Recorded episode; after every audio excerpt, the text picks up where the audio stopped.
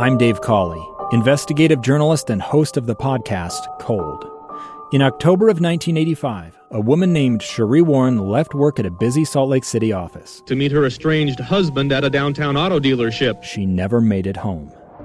Sheree's car surfaced weeks later in Las Vegas. In the parking lot of a hotel casino. No one knows how it got there. Strange. It was strange. Both Sheree's estranged husband and her boyfriend raised suspicion for investigators. I kind of thought that he might have done something. But no arrests were ever made.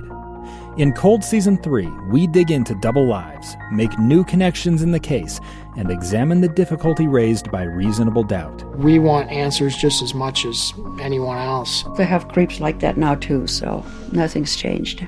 That's the new Cold Season 3 The Search for Sheree, now available anywhere you get your podcasts.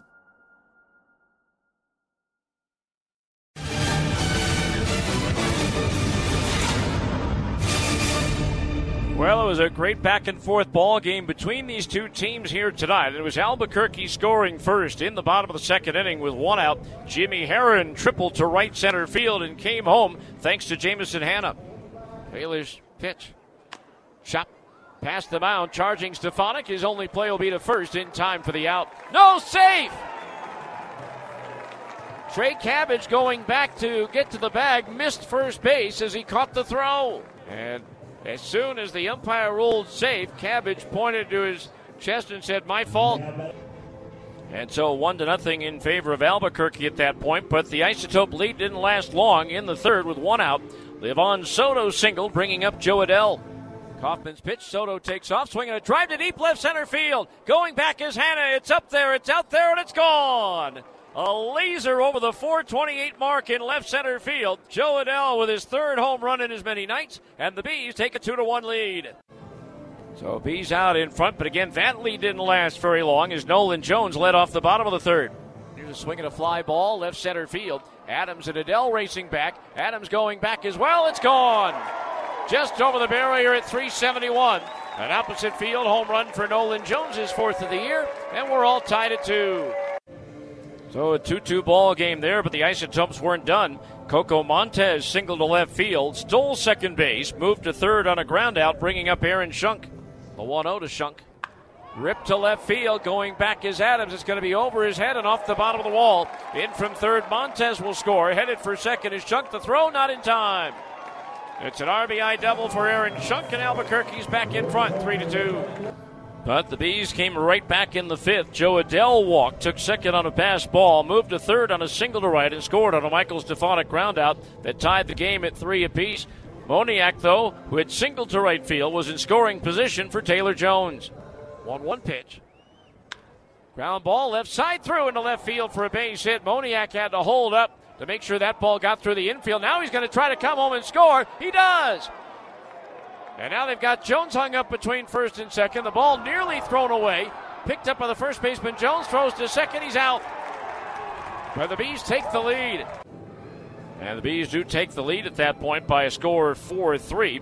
But the Isotopes would tie it in the sixth with an unearned run with one out. Jimmy Herron reached on an error by the shortstop Livan Soto. Jameson Hannah sacrificed Herron to second, putting him in scoring position for Grayson Greiner. Here's the 1 0 pitch. Ground ball left side through into left field for a base hit. Herron around third. Adams coming up throwing, and the throw will not be in time. RBI single for Grayson Greiner, and we're all tied at four. And Albuquerque would take the lead in the seventh as Brenton Doyle led off with a single to left, bringing up Nolan Jones. There goes Doyle. The pitch is slapped. That's fair inside the bag at third, rolling towards the corner and left. Adams runs to track it down. Running is Doyle around third. He's headed for the plate. The throw not in time. It's an RBI double for Nolan Jones and Albuquerque with a fourth lead change of the game. Takes a 5 4 advantage.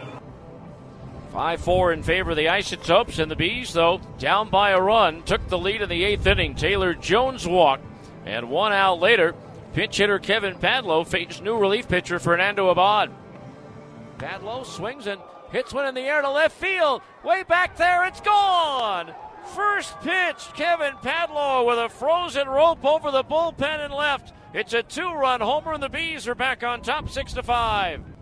And uh, Austin Warren would then record a two inning save his first of the year, and the victory for the Bees is the 472nd in Keith Johnson's managerial career with Salt Lake. He now becomes this franchise's all time leader in total wins with 472.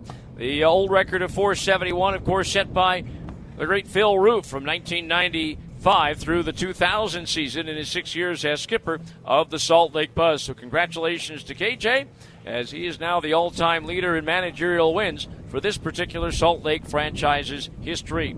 So, the Bees win it by a final score of 6 to 5. We'll preview tomorrow night's fourth game of the series after this final timeout on the KSL Sports Zone.